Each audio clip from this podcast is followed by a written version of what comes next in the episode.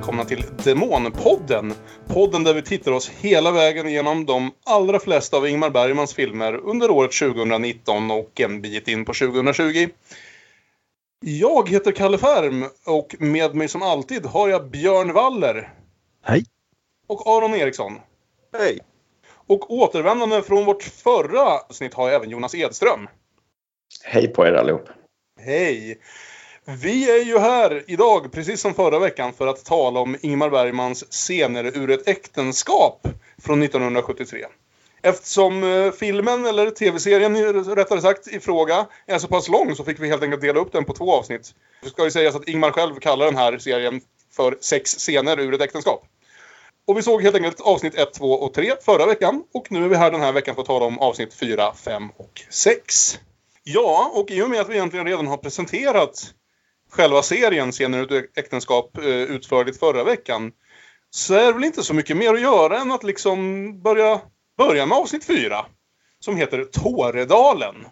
Och lite mer så här generellt om avsnittet så kan jag väl känna att det som var spännande på något sätt, om jag ska ändå lägga upp för den här andra halvan av serien, det jag tycker är spännande här i den här andra halvan av Scener ur ett äktenskap är någonstans att de här 2 karaktärerna som vi lärde känna förra veckan, Johan och Marianne, etablerade så väldigt väl, men ändå som liksom, vad ska vi säga, rigida, fasta karaktärer. Och det som är så spännande i de här 3 senare avsnitten nu är att de genomgår väldiga förändringar. De är inte riktigt längre samma människor. Och det är den utvecklingen jag tycker är extra spännande genom de här avsnitten. Vi tar ju några ganska rejäla tidskliv i andra halvan här. Även om det inte syns på de faktiska skådespelarna. Nej, när vi kommer till slutet av den här serien har jag har gjort lite detektivarbete för att försöka lista ut var vi faktiskt ska befinna oss i tiden. Men vi tar det när vi kommer till det allra sista avsnittet. Hur som helst, Tåredalen börjar med att de äntligen möts igen efter, ja, vi kan säga så här, där vi slutade serien senast så hade Johan lämnat Marianne med beskedet att han skulle åka iväg med sin nya älskarinna, sin nya käresta, till London, eller var det Paris? Paris. Till Paris i 8 månader och inte komma tillbaka. Och detta la han på henne under en enda lång och brutal kvälls diskussioner. Och nu har de här 8 månaderna passerat och han har återvänt sedan en tid tillbaka, verkar det som. Och ja, det sägs att de inte har setts på ett halvår. Men nu har Johan helt oväntat ringt och föreslagit att de ska ses. Precis. Så intrycket är väl att de var iväg typ ett halvår till Paris, sen kom han tillbaka för ett halvår sedan, de träffades som hastigast, men först nu har de fått en chans att vara ensamma tillsammans. Precis, för de verkar ha träffats eller i alla fall hörts eller så här, för att det verkar som att han i alla fall i någon utsträckning har försökt träffa sina barn lite här och där och så vidare. Så att, för att helt enkelt organisera sådana saker. Och Marianne är också lite uppdaterad om läget med Paula och sådär. Har lite en uppfattning om henne. Så någonting. Precis. Men nu, det är ju Paulas svartsjuka som han ger som orsak i alla fall att han inte hört av sig ens till barnen mer än verkligen minimalt. Men nu ska de i alla fall ha en kväll i hennes lägenhet. Och det är det här avsnittet är en sekvens. Det är de 2 människorna i den lägenheten. Så det var även så avsnitt 3 var uppbyggt, att det verkligen bara var de 2 på väldigt, eller i ett och samma hus under en väldigt kort tidsperiod. Så ja, avsnittet börjar med att någon ringer på dörren helt enkelt, eller att Johan ringer på dörren. Ja. De kommer in där, sätter sig på soffan, den gröna soffan som hon har fått ta med sig. Ja, han lämnade väl allt när han stack. Du tror inte att han tog med sig några av möblerna till Paris alltså? Allt är magasinerat. Kom jag nu på att de säger ju det sen. Han har inte hämtat något. Precis. Och de sitter där i soffan. Han lutar sig framåt. Hon lutar sig bakåt. Den ena är lite mer på än den andra. Han vill pussas. Det vill inte hon. Han är väldigt mycket på här i början. Bland det första han säger. Vad söt du är och vilken fin blus. Och det är liksom väldigt klart att någonting har förändrats här redan i deras förhållande till varandra. Det har hänt en massa saker bara i den här ja, i det här uppehållet mellan avsnitt 3 och 4. Och det är liksom lite den modellen man får vänja sig vid här nu med de kvarvarande avsnitten. Mm. Att varje avsnitt nästan börjar så att man måste lista ut vart man befinner sig nu med dem. Vad som har hänt i mellantiden. Jo, det är en orienteringsperiod. Det är lite spännande. Mm. För han stöter på henne och hon förebrår honom för att han glömmer bort barnens födelsedagar. Ja. Och tycker att du kan väl åtminstone bjuda dina barn på middag någon enstaka gång. Och då börjar han beklaga sig över sin nya då, Paula. Och hur hon håller honom hårt med sin svartsjuka och sin argument och sin ilska. Men han är ganska munter, för han har fått ett erbjudande från Cleveland University, en gästprofessur på gång. Och han vill ju sticka. Han är nöjd med det här. Ja, han är redo att fly en gång till. Bara liksom vad det nu är, ett år senare. Så är han redan redo att köra samma grej igen. Hans säger kommentar till och med där. Ja, för det är ju att och då tror du väl att jag ska ta Paula med mig? Och det ska jag inte. Sådär, övertydligt. Ja. Du kan kalla det en flykt. Mm. Ja. Han tycker det är så jobbigt med allt det här liksom förhållandegrejerna. Mm. Men som tröst så kan man i alla fall säga att jo, men hon låter mig i alla fall skrika och bråka och slå henne då och då. Ja, det bästa med Paula är att han har lärt sig bråka. Nu har han lärt sig det och han är klar. Och med det tar hon upp att det kanske är dags att ta ut skilsmässa då, om du ska sticka. Mm. Och det går över lite till fokus Marianne, för Marianne har ju saker på gång. Ja, och jag vill bara säga det här att till en början här, jag tycker det är lite fascinerande med tanke på vissa av sakerna som man kommer göra under de här 3 avsnitten. Att jag spenderade ganska mycket av förra avsnitten med att diskutera vilken jävla skitstövel jag tycker Johan var hela tiden. Fick lite mothugg framförallt av Aron. Och det intressanta för mig är just att långsamt här nu under de här avsnitten så börjar det ändå ske en hel del förändringar med Johan. Som på något konstigt sätt gör att jag nog ändå sympatiserar mer med honom i de här 3 avsnitten. Han blir ju någonstans... De byter ju lite karaktärer med varandra. Hon börjar hitta ett självförtroende som han alltid har haft och han börjar förlora sitt och liksom hans ballong sticks lite hål på här. Mm. Han har fått lite pyspunka. Han börjar långsamt liksom att komma till insikt om vem han faktiskt är snarare än vem han trodde att han var. Och det är det som blir så intressant att följa. Så det fascinerande är att de kommer båda två att bete sig fruktansvärt vidrigt vid stunder i de här avsnitten också. Men för min del så var det inte lika liksom otvetydigt som det var för mig förra veckan att jag stod på Marians sida och tyckte att Johan för det mesta betedde sig för jävligt. Han beter ju sig för jävligt men på ett sätt som jag kan relatera till.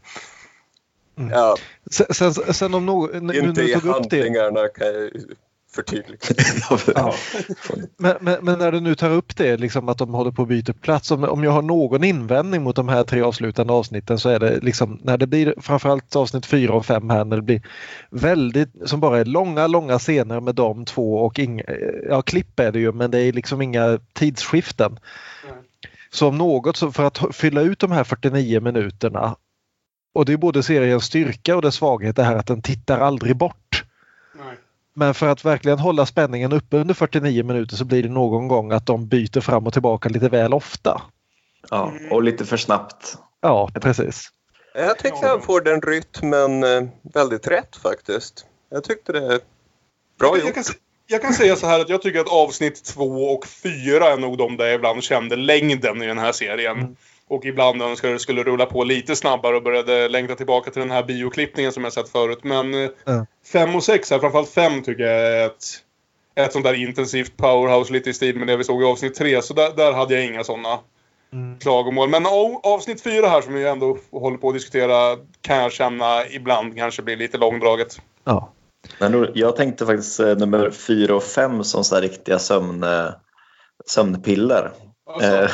Fast då är det nog att jag såg 5:an ganska sent på kvällen direkt efter 4:an och kände att de fortfarande pendlade fram och tillbaks väldigt mycket i ståndpunkter som inte förändrades. Utan det var mer för dramaturgin som det blev en slags liksom, pingismatch fram och tillbaka. Så att nu ska vi byta lite ståndpunkter. Men det var inte jättemycket som hände under delar av avsnitten. Nej, men så är det ju onekligen, men jag tyckte det funkar väldigt bra. Det är, och det är ju lätt att jämföra med beröringen som vi såg någon vecka sedan. Där det var lite samma fram och tillbaka och det var fruktansvärt att genomlida. Ja. Men här tyckte jag det funkar. Mm. Ja, det finns ju en poäng i det här att han nu är så nära som han någonsin har varit till realism. Just det här är att påpeka att ska det nu vara ett scener ur ett äktenskap, så är väl ett av problemen med sådana här äktenskapsgräl att man ältar samma jävla skit om och om igen. Ja. Och liksom få in just den poängen, vilket ju kommer fram, men det kanske inte är jämt det mest underhållande att se. Alltså, sen så vet inte jag om underhållande är ordet jag jämt skulle använda om den här serien ändå, men det är inte lika energifyllt, inte lika... Alltså, jag hade inga sådana bekymmer med avsnitt 5 egentligen, för det tycker jag är ett strålande avsnitt. Men avsnitt 4 tycker jag ibland går lite på tomgång. Och sen har det strålande stunder också. Johan berättar i alla fall att han har bosatt sig i en förort. Eller Marianne vet det. Och han tycker det är lite intressant, för den motsvarar hans bild av helvetet. Och han går på, som vanligt, om den stora ensamheten och den stora tomheten och att stoiskt acceptera den. Jag tänker så här. Ensamheten är absolut. Det är en illusion att inbilla sig någonting annat. Väntar det aldrig någonting annat än djävulskap. Om det händer något trevligt, så desto bättre. Tro aldrig att ensamheten kan upphävas. Den är absolut. Du kan dikta en gemenskap på olika plan, men det blir ändå bara dikter om religion, politik, kärlek, konst och så vidare. Ensamheten är total, lika fullt. Det försåtliga är bara att du då och då drabbas av en illusion om gemenskap. Men var medveten om att det är en illusion. Han börjar prata lite om hans tomhet. Den gör faktiskt ont. Mm. Fysiskt ont. Ja, där han pyser ner och blir snäll. Ja. Vi ser ju glimtar av det genom de första avsnitten, och det här är ett sånt. Han säger något väldigt intressant i början av den här ranten, nämligen det här att han känner sig tryggare nu än han gjorde när han var lyckligt gift. Mm. Därför att tidigare så berodde all hans trygghet på saker bortanför hans kontroll. Det byggde på liksom utanpåverket, det byggde på lägenheten, det byggde på barnen, det byggde på henne, det byggde på jobbet. Nu har han blivit tvungen att hitta det inom sig istället. Mm. Och det låter bra, men när han sen fortsätter på det här så låter det snarare som att han är nere i en ganska djup depression. Där det han har att hålla fast vid är att han mår för jävligt. Eller hur?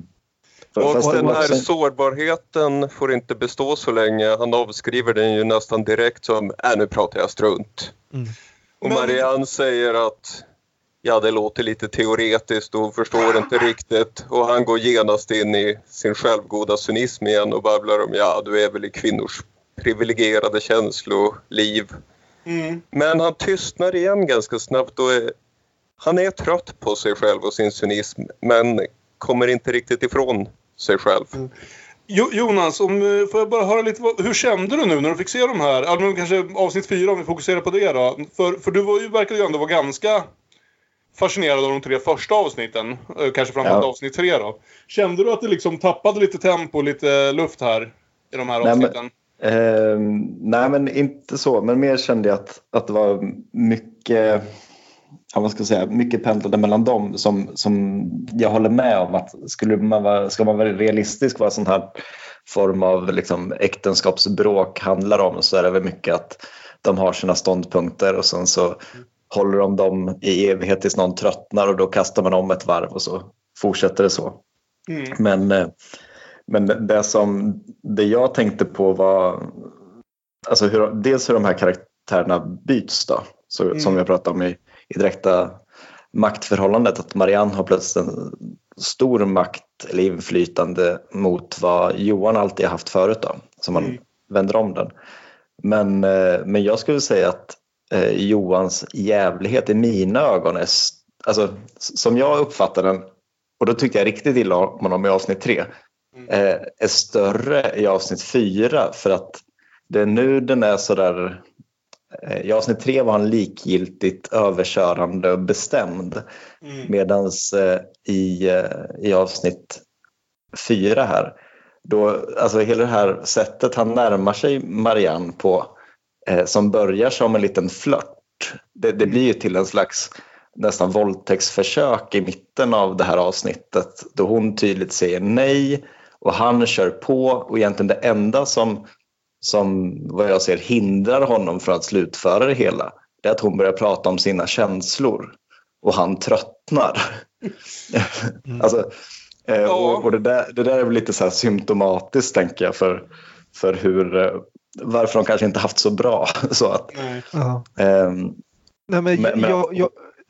Jag kan hålla med liksom båda lägren här, att å ena sidan så är det liksom, det är uppenbart att han är mer nedbruten här, och man kan liksom sympatisera med det, samtidigt som sättet han än så länge tar ut det på är ju genom att agera aggressivt mot henne och liksom nedlåtande mot henne. Till en början här så fann jag det någonting bara djupt tillfredsställande med att se, som sagt, maktrollerna omvända, att hon verkar vara ändå på ett ganska bra ställe, eller i alla fall på ett ställe där hon känner sig kraftfull och som en egen person på ett sätt som vi absolut inte såg i de tidigare avsnitten. Och det när det blir helt klart att han mer eller mindre bönar eller ber om att få komma tillbaka på ett eller annat sätt, så är det, alltså hon jävlas ju med honom väldigt medvetet till en början. Hon går och liksom ger honom små pussar och tar honom på axlarna och så här. Sen så tror inte hon är medveten om precis hur, till en början, hur jävla deprimerad han är eller hur långt han är villig att gå. Men det är nästan tillfredsställande i alla fall för oss som såg Johan som en skitstövel över de 3 första avsnitten, att jag tyckte att det här kunde han gott ha till en början. Jag njöt lite av att se honom sitta och lida där och komma krypande till korset liksom. Absolut. Men Marianne har börjat gå i analys, har kommit i kontakt med sitt själsliv, och Johan verkar ju genuint intresserad, eller i alla fall han vill vara genuint intresserad, men egentligen vill han ju bara ha sex.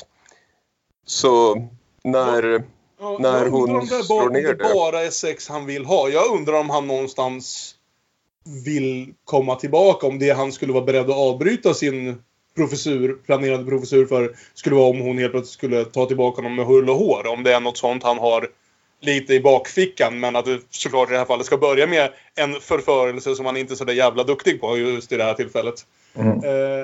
En del av honom vill säkerligen det. Ja, och då tror jag att det är en del av det att han vet huruvida det är en ärlig fascination eller inte, men att han i alla fall måste verka väldigt intresserad av de här förändringarna som hon har genomgått. Vissa av förändringarna, hennes nya älskare och så vidare, är ju otroligt fascinerande för honom. Men just det här med själslivet och så är väl frågan hur mycket han ärligt intresserar sig, eller hur mycket som är där för att han ska verka som the good guy.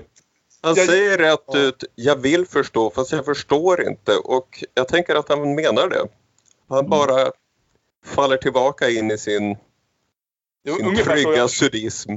Det är ungefär så jag brukar känna när du går in i dina längre filosofiska utläggningar, Aron. Jag känner likadant själv när jag pratar på. Men det blir i alla fall en inblick i Marians själsliv när hon läser ur en anteckningsbok om far. Och över barndomsbilder i ett montage får vi höra henne berätta om att hon har förstått att hon vet inte vem hon är. Jag har aldrig tänkt, vad är det jag vill? Utan alltid, vad vill han att jag ska vilja? Det där är ju inte någon osjälviskhet som jag trodde förut, utan rena fegheten. Och vad värre är, en fullständig okunnighet om vem jag själv är. Och det är ju... det är ett feministtal. Saker vi inte har sagt om Ingmar är ju... vi har inte sagt att han är så bra realist, och vi har inte sagt att han är så bra feminist. Men ta mig tusan, Ingmar. Han har ju gjort det. Han kan i alla fall skriva det. Jag tror inte Ingmar kan leva det, men han kan i alla fall skriva det. Jag håller med. För hela den här monologen är min favoritdel av avsnitt 4. Hela det här passet över bilderna och... så vidare är, tycker jag, slående. Jag tror att många som känner så, att det här är så här, yes, nu äntligen får vi höra vad Marianne vill efter 3 avsnitt då hon har blivit tystad och man har bara hört lite mummel och artighetsfraser. Och sen så när det hela är slut så är det ju väldigt symptomatiskt att Johan sitter och sover i soffan under hennes när de väl har öppnat sitt hjärta och berättat om sina livsdrömmar. Ja. Och apropå Ingmar, jag tror mycket av det här att behaga, vara inställsam, det är ett feministhåll, men jag misstänker att Ingmar skriver om sig själv. Och det är ju någonting intressant i hans konstnärskap, hur han går över till att lägga sina egna tankar i munnen på kvinnliga karaktärer som vi har sett mer och mer och kommer att få se ännu mer. Mm. Mm. Men han är väl också samtidigt Johan som somnar av allt det här. Så han har nog han går igenom sig själv med de här. Men sen samtidigt så är det ju inte så enkelt att Johan somnar för att han är helt ointresserad heller. Nej. Utan det är lite grann det här att han, även om han inte vet det själv, han, eller inte vågar erkänna det själv, att han är lite grann ute efter att komma tillbaka, att bara ha det tryggt och enkelt och inte behöva tänka på allt sånt här.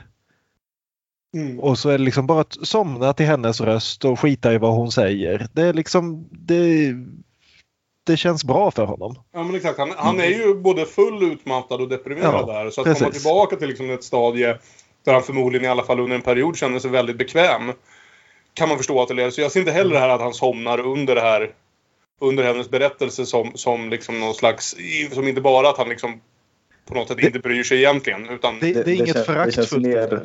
Det känns mer som att det är Bergmans sätt att skoja med oss, tycker jag. Alltså, för om man ser hur han hanterade hennes roll, alltså Marians roll i första avsnittet när hon ska berätta saker, så blir hon alltid avbruten. Och det finns en slags så här återkommande gimmick om att när Marianne ska berätta om sitt liv är det någon som avbryter henne, och när hon väl får göra det, då är det ingen som hör på. Det är mer så jag tycker att det finns ett mönster som återkommer. Och det är kanske det också som gör att vi på något sätt, vi fylls av en förväntan av att i slutet av den här serien så ska vi få se en starkare Marianne som vet vad hon vill, för att hon har aldrig fått ens berätta eller få yttra sig om det. I alla fall för min del tänker jag, det är del av de sakerna som gör att jag sitter och väntar på så här, men kom igen Marianne, jag vill höra vad det är du vill, vad du drömmer om liksom. En sak till om montaget bara. Vi ska nämna att det är ett långt montage, det är ett långt stycke hon läser. På slutet går det över från bilder på en ung Liv till den unga Erland. Mm. Och det tyckte jag var väldigt rörande, att det här handlar om dem båda. Mm. Mm. Och det är ju också, om det där ska vara ett feministiskt tal, så är det ju också den här grejen som sägs mer och mer, liksom att patriarkatet förstör även för männen. Det kommer vi komma tillbaka till i avsnitt 6, kan jag säga. Bara en liten detalj att lägga in här för er som hänger med. Vi pratade ganska mycket under 40- och 50-talet om vilken direkt avsky som Bergman verkade ha för psykologer eller terapeuter av olika slag. Och det är lite mer subtilt här. Men fortfarande verkar alla psykologer bete sig oprofessionellt på ett eller annat sätt. Som i det här fallet att ligga med sina patienter. Ja. Men hur som helst, han har somnat och hennes älskare ringer. Och hon pratar lite tyst med honom och försäkrar, nej, du behöver inte vara svartsjuk. Han har varit så snäll så han har inte ens försökt kyssa mig. Och detta då 10 minuter efter att han verkligen försökt brotta ner henne på golvet. Så ja. Och just det, jag glömde nämna det då, men jag bara älskar att när han bokstavligt talat försöker brotta ner henne på golvet, så är ursäkten hon använder för att komma därifrån, nej, nu ska vi tala om mitt själsliv. Hon har fan mig väntat på det här. Men jag måste säga också, just innan vi går vidare, just den scenen alldeles innan där, den här brotta ner på golvet-scenen, att det är fortfarande inte så, hur mycket han än är liksom nedbruten och alltihopa, så har han fortfarande kvar det här manipulativa, det att han lyssnar på henne och försöker vända det in i tjatsex. Det är liksom, han plockar upp hennes talking points och försöker vända dem tillbaka till hans egen kuk liksom.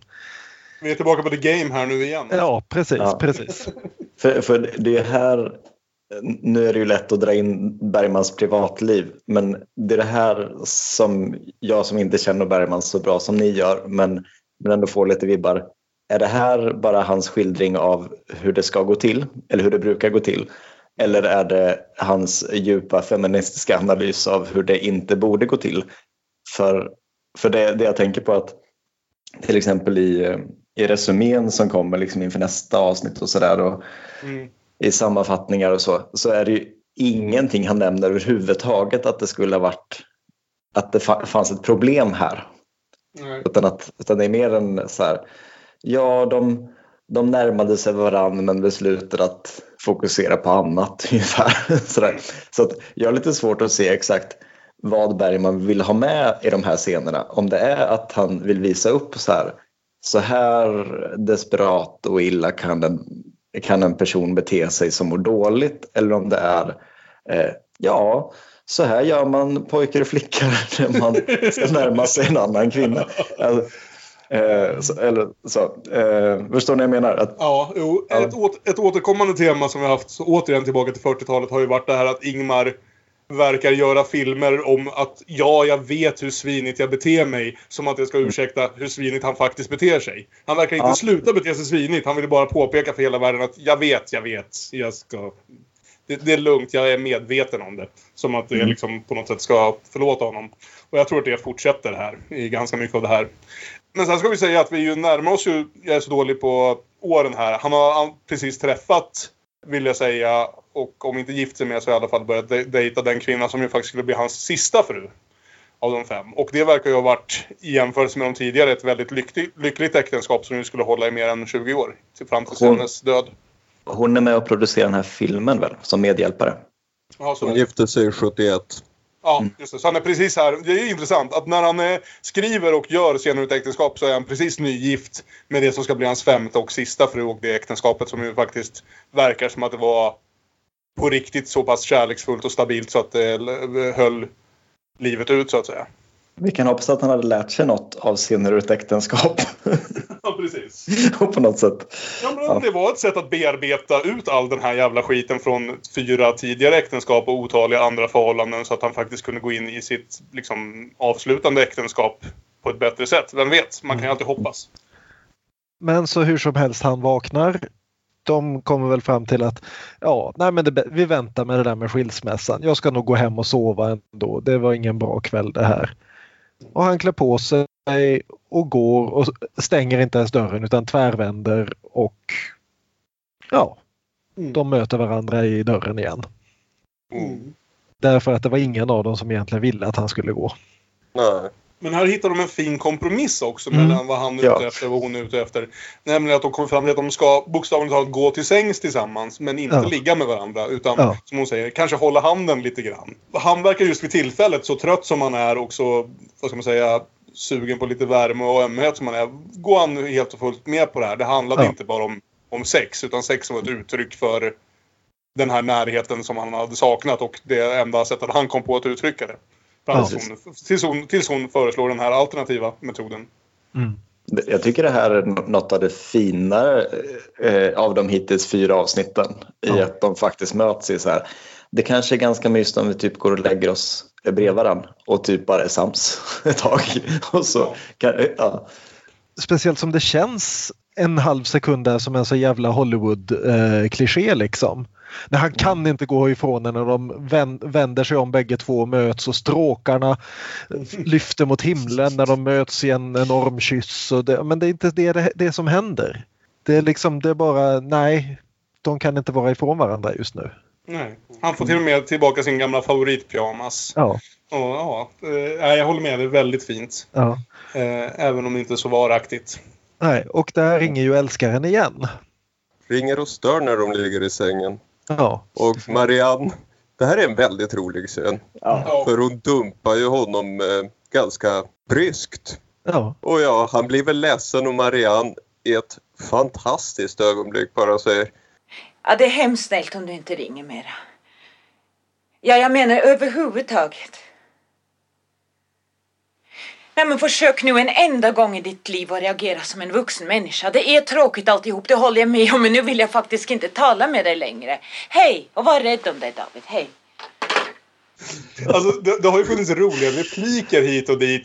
Till exempel den här intervjun som öppnar hela serien och så vidare. Mm. Men det här är ju en av de mest genuint roliga scenerna. Även om det är liksom brutal för den här stackarsmannen på andra sidan. Men ändå, alltså... Mm. Det är ju ett av de absolut roligaste scenerna av ganska få roliga scener i den här scenen. Nej, men hon säger väl någonting i stil med, ja men det förstår du att jag vill ju inte prata med dig just nu. Så här, jo men jag förstår så här, ja det kanske var fel gjort eller, men nu är jag upptagen. Så. Hon får sån jävla njutning av att äntligen få uttrycka sig utan att vara försiktig också. Man ser det. Hon är liksom, det finns ingen ånger, det finns ingen ångest efter att ha gjort det här, utan hon är överlycklig. Ja. Och det är fantastiskt fint att se alltså någonstans. Mm. Och hon får ju fortsätta med det sen också när hon går in i sovrummet och han fäller någon spydig kommentar och hon för en gång skulle explodera. Mm. Och det här liksom det här repliken som Liv Ullmann fäller här. Ibland frågar du så in i helvetet om så jag bara lust att slå ihjäl. Förlåt dig för all del. Om du vill veta hur jag har det på den avdelningen ska jag gärna tala om det för dig. Är du arg nu? Jag är inte arg, men jag är gråtfärdig. Felet med mig är att jag inte kan bli arg. Jag önskar att jag en gång i livet kunde få bli så fruktansvärt arg som jag ibland känner att jag har anledning att vara. Jag tror att det skulle förändra hela mitt liv. Nu släpper hon ut allt som hon har tänkt men inte velat säga under kvällen. Liksom hon sågar det här ensamhetsevangeliet han förde fram förut jäms med fotknölarna. Och kommer tillbaka till att jag förstår inte hur du ska klara dig utan mig. Ibland tänker jag att jag måste ta hand om lille dig, annars får mitt liv inte en mening. Ja. Och det är lustigt att hon går liksom från det här att bli asförbannad över att hon inte kan bli mer förbannad. Mm. Och sen landar i att ja, men är mitt livs uppgift ändå att ta hand om dig, för du är ju så jävla hjälplös. Ja. Så hon vill ju reparera det här, säger hon. Ja. Mm. Och vi får inte se något svar. Vi klipper till sen på natten då Johan vaknar till, eller om han alls lyckats somna. Och han har ju grov ångest och det här går inte, han måste gå hem. Och då plockar Marianne fram ett brev från Paula som hon fått. Och vill att Johan ska läsa vad Paula skriver.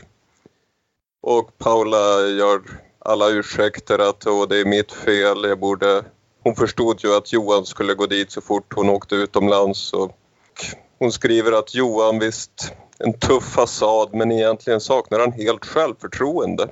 Och jag tycker Johans svar på det här är väldigt bra. Att han förnekar inte alls att det är så. Han säger att man kan säga vad som helst om vem som helst och det stämmer alltid på något sätt. Ja, jag håller med. Jag älskade det. Jag tyckte det var så jävla... Och ja, det är väl sant. Att den buffligaste helt saknar självförtroende och den blygaste är oerhört självupptagen. Mm. Det är större tvetydigt att vara människa. Vilket kanske skildras bra i hur de går roll till roll snabbt. Och där är vi väl framme vid slutet av avsnitt 4 vill jag säga. Ja, Johan går, Marianne tittar in i kameran och Bergman läser upp vem som har gjort vad. Över en vacker bild av Fårö. Yes. Precis. Ja, och vi går vidare in till avsnitt 5. Analfabeterna. Som för mig var en riktig sån här njurspark lite i stil med avsnitt 3. Kanske ännu lite mer i att den bygger upp lite långsammare. Avsnitt 3 släpper bomben någonstans 10 minuter in och sen går omkring i liksom det som finns kvar efter bomben under resten av avsnittet. Det här bygger upp lite långsammare men tycker jag blir precis lika jävla intensivt. Ja, det är en riktig jävla tryckkokare det här. Samtidigt så jag kan tycka att det här har lite grann samma problem, att det är väldigt snabba vändningar fram och tillbaka. It's rabbit season. Duck season. Rabbit season. Duck season. Rabbit season. Duck season. Rabbit season. Rabbit season. Duck season.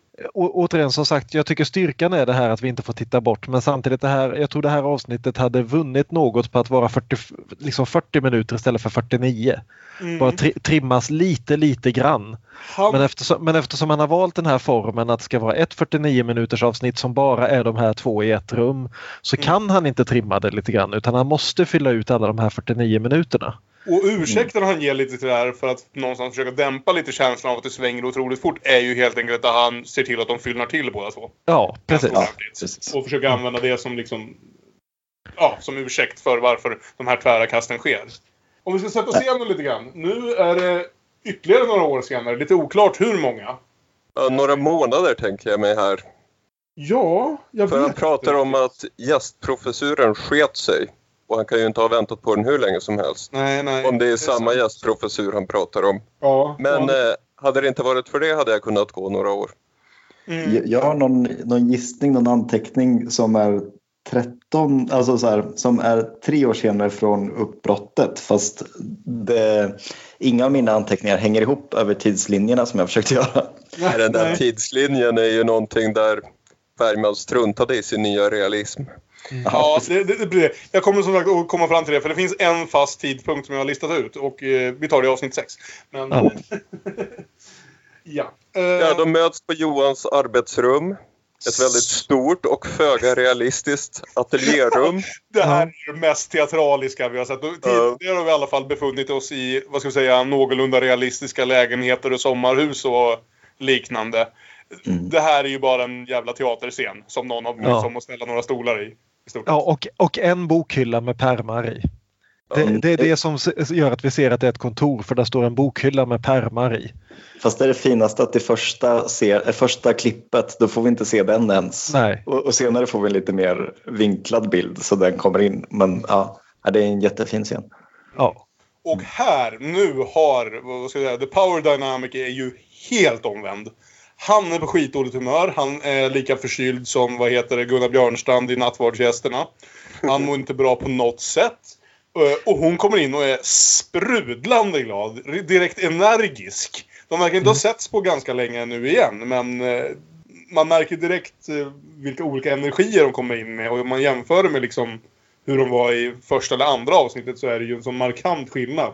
Och man får ju faktiskt känslan av att den här skilsmässan, eller inte skilsmässan än, men det här uppbrottet har varit bra för Maria. De träffas för att skriva på skilsmässopapper. Det är syftet för mötet.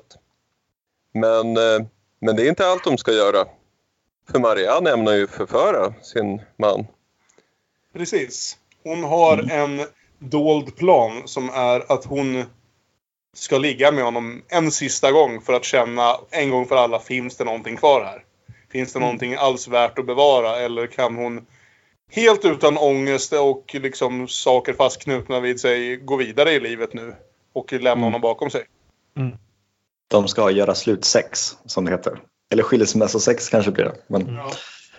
Men jag skulle säga den här öppningsscenen med de två, när de går in i karaktär, det blir ju nästan lite clownskådespeleri tycker jag. Alltså sådär gammalt komedia dell'arte eller någonting. Att den ena går in i en supersur roll och den andra ska vara tokig och hon börjar titta i något förstoringsglas och tittar in i hans öra. Alltså, det blir så här, ja, typ slapstick-humor av det i... Ja, var det några 12 sekunder innan de går vidare. Men jag tycker det är en väldigt fin öppning för att vara övertydlig om att hon är redo liksom. Ja. Och som sagt, rätt genom allt det här som till att börja med som en ursäkt för att kunna ha något att skåla i, för att fira den här delen, att den här delen av deras liv är över, och för att bota Johans förkylning, så börjar vi dricka sprit så i ett tempo som jag vet inte vad. Ja, det är som jag och Björn nu är fast i en sommarstuga på landet, men ändå. Ja. De hinkar i sig konjak verkligen. Mm. Han har fått en väldigt fin konjak av Egerman. Namnet Egerman bockar vi för. Ja, de älskar på golvet. Och det är ju oerhört god stämning. Ja. Men så vill Johan plötsligt inte skriva under papprena. Och Marianne är ju inte nöjd med det. Och här får vi första svängen. Och Johan är förbannad på barnen som bara ska ha pengar och är ouppfostrade. Vilket är ett intressant ord att använda för någon som smet från dem. Ja, och uppenbarligen inte till uppfostran. Nej, precis. Och det gör ju helt klart att vi är ju några år in här. För vi såg de här tjejerna i första avsnittet. Och sen tror jag att det kan gå något år bara mellan första avsnittet och uppbrottet i tredje avsnittet. Mm. Men det är ju helt klart från deras beskrivningar här att de ska vara i tonåren någonstans. Ja, precis. Hon ligger bara på soffan och läser Kalle Anka. Mm. För det var så liksom ouppfostrade tonåringar bar sig åt på 60-talet. De kunde inte kolla telefonen. Mm. Jag tittade ju på det här avsnittet med en app som har en sån här 30 sekunders funktion. Så att man kan hoppa fram 30 sekunder och då såg man hur himla snabbt handlingen hoppar framåt i de här brytningarna mellan glädje och storm och allt vad som händer. Och från sexscenen så i 30 sekunders svep så gick det från att de skulle skriva på avtalet och börja bråka om innehållet i avtalet. De blev sams igen, de bråkar om barnen. Marianne blir nostalgisk om deras gamla minnen och Johan blir likgiltig och sen blir det en lång harang om livets svårigheter, hopplösheten, och de går tillbaka till att Paula är otrogen och allting är mörker. Och så fortsätter det sådär, men i mer eller mindre 3 minuters tagningar istället. Men de första rör sig någonstans mellan 30 sekunder och 1 minut. Och sen så byts det tema totalt då. Så att det var den där sektionen som jag tyckte gick lite fort. men det var också roligt att se den igen. Och sen så blir det lite långsammare framöver.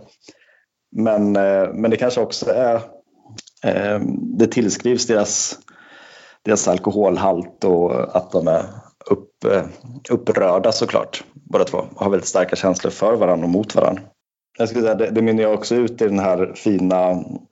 citatet från Johan om känslomässiga analfabeter. Jag ska tala om någonting banalt för dig. Vi är känslomässiga analfabeter. Vi har fått lära oss allt om kroppen och om åkerbruket i Pretoria och om kvadraten på hypotenusan som är lika med summan av kvadraterna på kateterna och allt det där. Men vi har inte fått lära oss ett enda ord om själen. Vi är bottenlöst ohyggligt okunniga både om oss själva och andra. Varför lär vi oss så mycket annat förutom att bara bete oss med varandra liksom och må bra?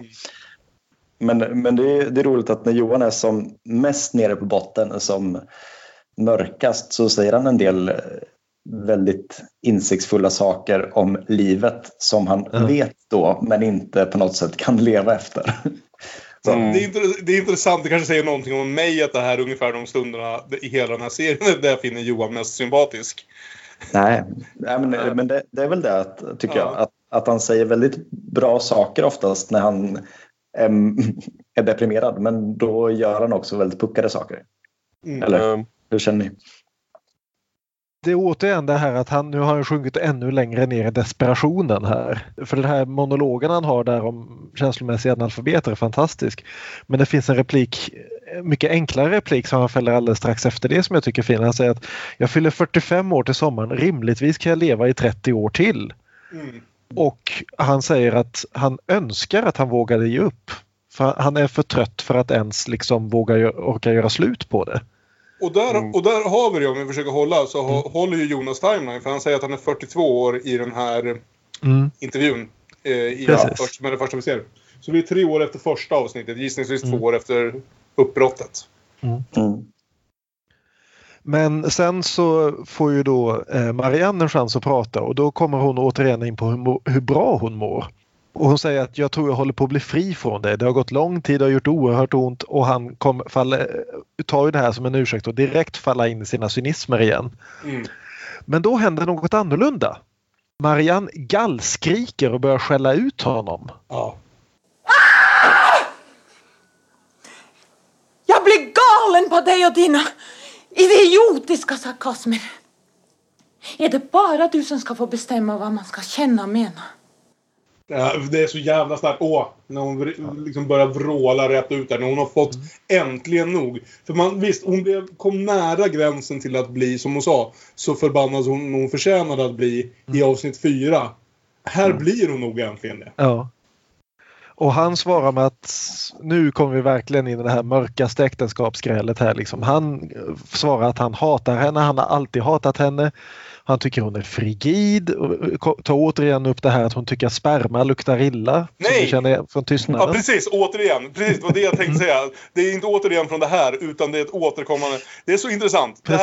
Det här är absolut någonting som man inte har kommit åt i någon annan film eller så som jag har sett. Så det här är antingen något som är Ingmars egen åsikt eller något han har fått höra från någon vid den åldern när det definitivt påverkar honom. För det här är ju något som Ingmar inte riktigt kan släppa. Ingmars viktigare luktande doft är alltså ett återkommande från Ingrid Thulin i Tystnaden. Ja. Så. lång. Ja. Mm. Och någonstans här så får Johan ett fullständigt sammanbrott också och börjar gråta att det finns något som heter vanlig ömhet, sinnlighet. Mm. Och kallar henne för prostituerad och lite allt möjligt och hävdar att hon använder sitt könsorgan som en handelsvara. Ja, men här har vi patriarkatfrågan igen. Ja, eller hur? För Marianne säger ju att ja, kanske det, men var det så jävla konstigt så som vi hade det? Och igen dramatiserade hur patriarkatet gör ett bra äktenskap när nog omöjligt. Och hur mannens reaktion på detta är att tro att feminismen har gått för långt. Ja. Ja. Det sätter ju också fingret på en väldigt viktig motsägelse i en sån här i det liv de har haft och som återspeglas på världen stort kanske. Att de har förbundit sig till att bara ha sex med varann och den pressen i sig blir ett problem i det här giftermålet. Men att då blir det också en slags tvång av samtycke mellan dem. Mm. Av att hon känner att han känner att hon måste ställa upp för att det är hennes skyldighet och hon känner att hon borde. Ja, det känns som att det finns en problematik där som de ändå sätter fingret på. Mm. Av att de inte har trivts jättebra, någon av dem, med den här dynamiken och den här pressen som båda haft. Och så har de hittat andra sätt att lösa det på, fast genom att ljuga och bedra varandra egentligen. Mm. Så. Mm. Det är ganska... Ja, precis. Det är väl hårda ord. Det här lugna, aktiva, vad ska vi säga, till synes lyckliga äktenskapet som vi såg i avsnitt 1 visar sig bara vara liksom ett jävla korthus. Och vi lär oss ännu lite mer om det i sjätte avsnittet. När man avslöjar ytterligare lite mer om vad som faktiskt har pågått i deras huvuden och i deras, ja, vad de faktiskt har haft för sig. Och just det här att förljugenheten, det tendensen att falla in i normerna, i standardbilden av ett förhållande, är så förbannat skadligt för de båda två, och det som liksom har drivit dem till den här punkten. Att på något sätt så är det här det de genomgår den här kvällen ända fram tills det går för långt. Kanske något jävligt behövligt för deras förhållande. Alltså att det här är på ett konstigt sätt en bättre dag för deras förhållande än vad vi såg i avsnitt 1.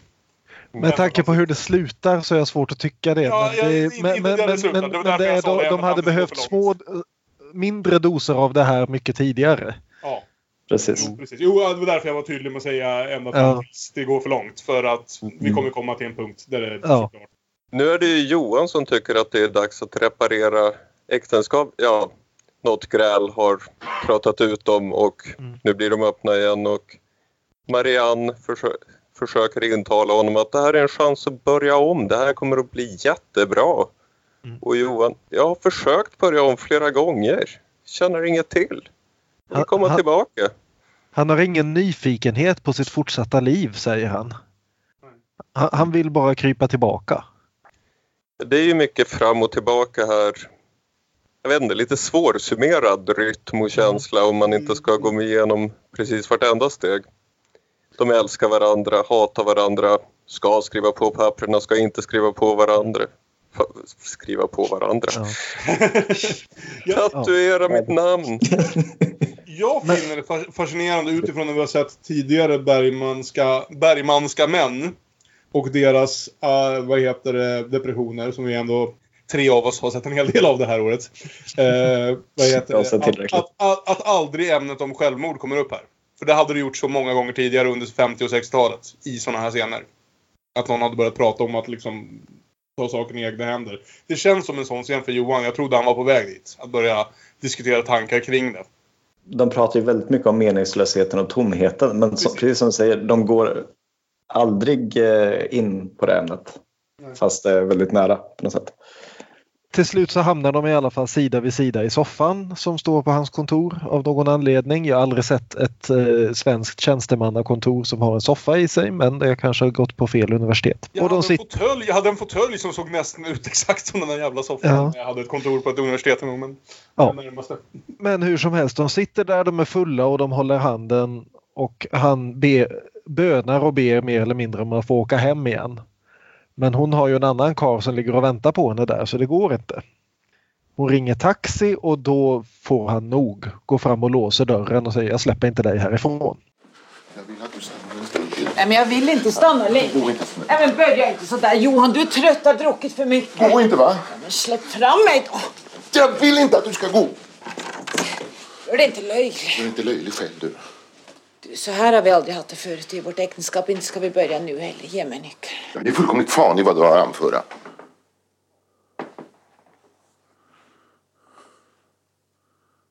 Nu ser jag hur det surrar i Marians välplanerade skalle.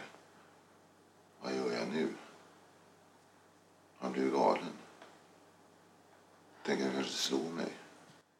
Och ja, det tänker han.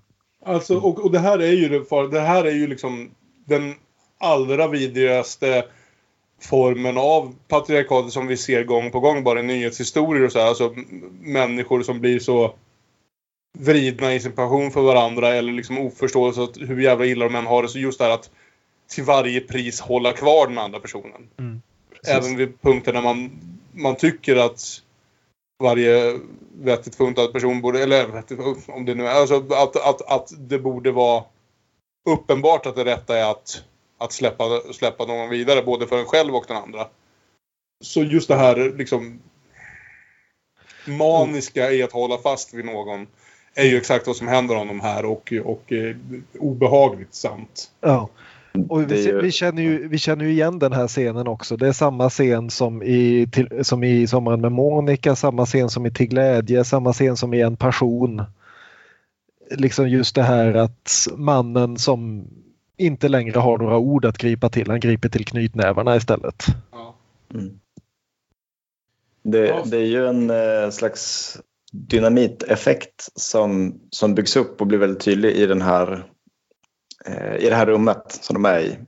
Där blir det väldigt fysiskt, men som också själva liksom destruktiva relationer tänker jag ser ut så att ju mer man liksom bäddar in och låser dörrarna och stänger in, desto mer liksom blir sprängeffekten på något sätt.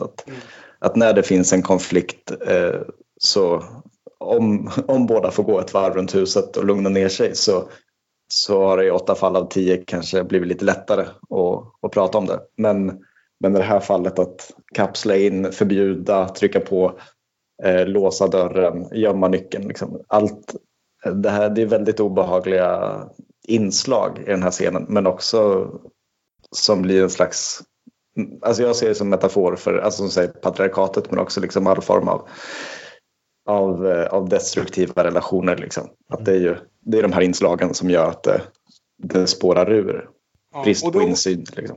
Jag kan säga att en av sakerna som jag var orolig för när jag återvände till den här nu, vad det kan vara 15 år senare, var att det har funnits tillfällen tidigare, både när vi har sett de här dokumentärerna om Bergman, där han pratade om hur han brukade slåss med en väldigt tidig flickvän på 40-talet, och vissa kommentarer i vissa filmer om hur folk slåss med varandra, där jag var rädd att han att kanske inte den här scenen liksom togs på sånt jävla allvar eller med det allvar som det behövdes.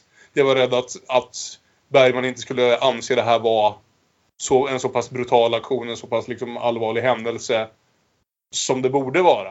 Men jag tycker nog ändå att han verkar liksom hantera det på rätt sätt. För det har ju redan diskuterats tidigare att Johan har slagits med Paula. Han säger ju det, att de slår varandra i avsnitt 4. Så jag tycker att han är kapabel till det här, även om det verkar vara mer av liksom...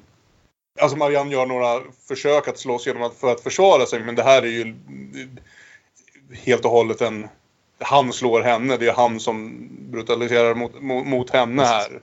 Mm.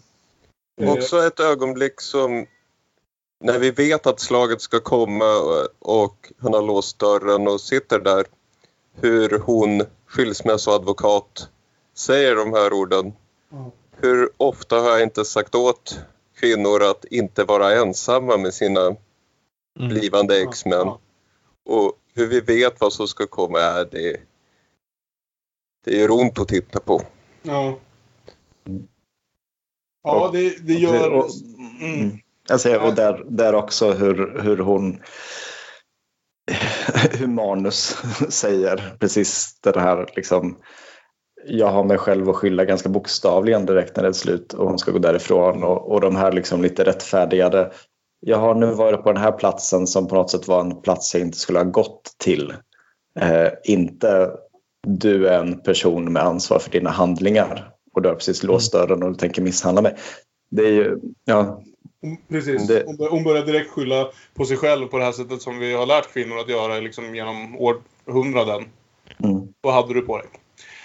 Och så vidare. Alltså det blir fruktansvärt starkt och jag är glad över att jag någonstans känner att jag tror Bergman vet vad han gör här. För jag var rädd att han skulle landa i ett mer obehagligt, tvetydigt läge. Det jag kan tycka det ändå är lite problematiskt med tanke på vad som händer i avsnitt 6. Mm. Och jag är lite orolig för att han försöker försvara det lite, eller inte försvara det, men att han försöker till någon grad säga att det har för mycket med spriten att göra. Men som att det skulle vara en ursäkt. På det stora hela så tycker jag ändå att det funkar. Mm. Jag minns förra gången jag såg den så hade jag mer problem med avsnitt 6 efter det här. Men nu hade jag... Ja, jag vet inte.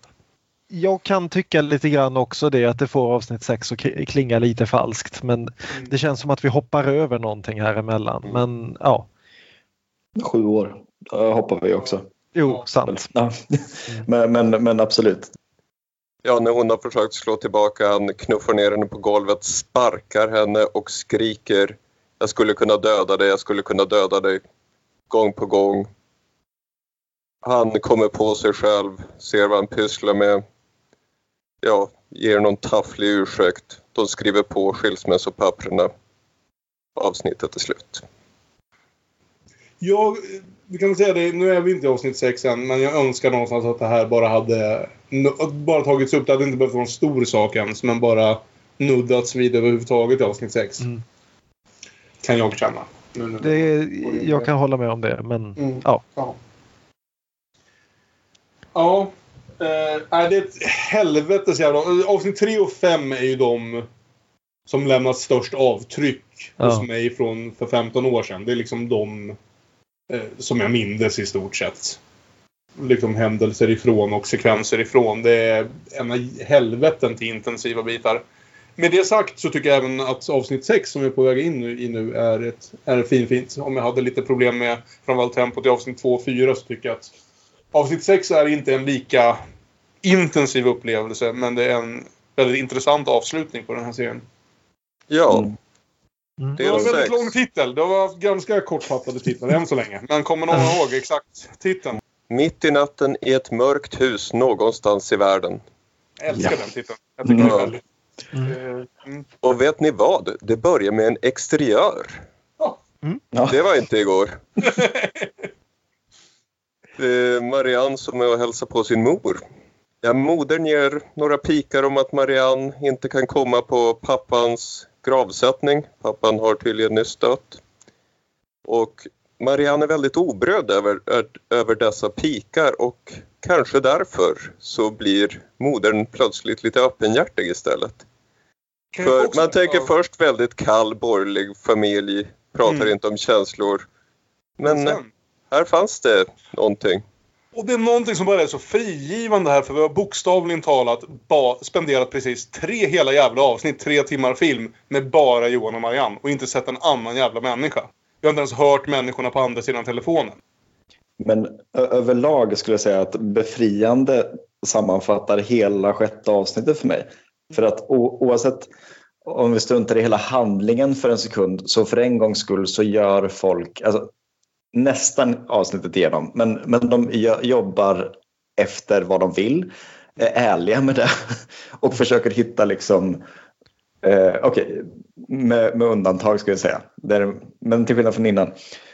Så känns det som att temana i hela serien bockas av lite ett efter ett. Och man knyter ihop lite trådar och visar lite mer riktning i det här avsnittet. Bara att det börjar med 2 människor som faktiskt pratar med varann. Om saker som är viktiga för dem på ett ärligt sätt. Det är ju något vi inte har sett hittills, ska jag säga. Nej. Och som uppenbarligen inte har gjort det tidigare på riktigt det här sättet. Trots att de har känt varandra i hela Marians liv. Precis. När vi har ordet äktenskap i titeln så vill jag lyfta fram Marians beskrivning. Ja, hon frågar sin mamma om hon aldrig hatade sin man. och beskriver äktenskapet. Ni skrev på ett kontrakt helt i hans fördel. Har du aldrig hatat honom för det? Det är någon slags borgerlig arvsynd vi gör upp med här. Och vi kan kalla den patriarkatet. Och också, de lärde sig aldrig av sina föräldrar att vara förtroliga om några saker. Och mamman pratar ju om, ja, det är mamman som säger det, att de hade aldrig lärt sig av sina föräldrar att vara förtroliga och prata om några svåra saker. Och Marianne kan ju såklart relatera. Ja. Hon säger till och med att det här heroiska tigandet var väldigt plågsamt för din far. Jag älskar den här skådespelerskan som jag inte kan namnet på, men som spelar Marians mamma här. Samtidigt som det är intressant, jag försökte lista ut huruvida hon försöker göra en dialekt, någonting som vi vet att Bergman historiskt sett är otroligt dålig på att hålla rätt, för att försöka låta mer som Liv Ullmann. Eller jag tyckte, vad hon än försöker göra med sin röst där, jag blev inte klok på om det var så den kvinnan faktiskt pratar, eller om hon försöker göra en grej som ska få det att verka mer som att hon är Liv Ullmans mamma. Och jag tänkte säga, med risk för att kasta in en brandfackla i ert Bergman-sällskap här och Liv Ullmann-fanklubben. Jag tycker hon är fantastisk, men jag har känt så för hennes accent i alla 6 avsnitten. Att så här, ja, det är ju svenska med norsk botten, men gör hon inte också lite finlandssvenska? Alltså, är det inte lite så här skandinavisk guide på Kreta? Alltså, plötsligt så svajar rösten så att det blir så här finlandssvenska ibland, och det blir lite dansk eller lite norsk och lite svensk. Och, så att jag tänker att om den här mammarollen försöker efterleva det, så känner jag ungefär samma spår där. Att det var inte... hon kanske har en ovanlig norsk dialekt, för att jag är inte så bra på det. Men jag hade väldigt svårt att sätta en etikett på Liv Ullmans tal, även att jag kunde ju ta reda på att de var norska från början. Liksom. Wenke Foss som spelar mamman är faktiskt norska. Okay. Hon är född i Kristiania och död i Oslo. Spelade i många år på både Oslo Nya Teater och på Nationalteatret.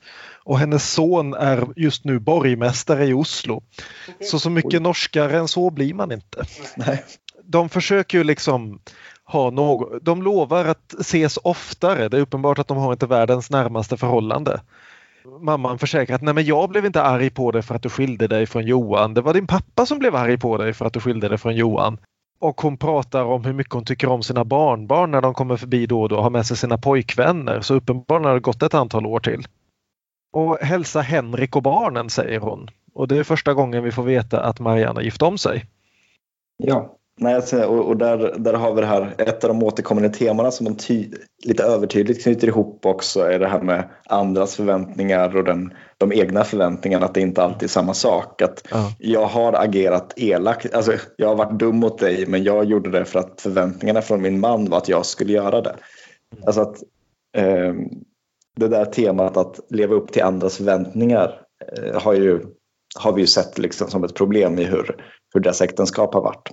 Men också i mammans citat här, att hon pratar om det på precis samma sätt, tänker jag, som varit deras problem. Att det är ingen som tar ansvar för sina egna handlingar, utan det är alltid det här gör jag för att mina föräldrar vill det, eller det här gör jag för att jag tror att min man eller min fru vill och förväntar sig det här. Och ett citat som de bygger ihop tillsammans, mor och dotter, som är lite fint.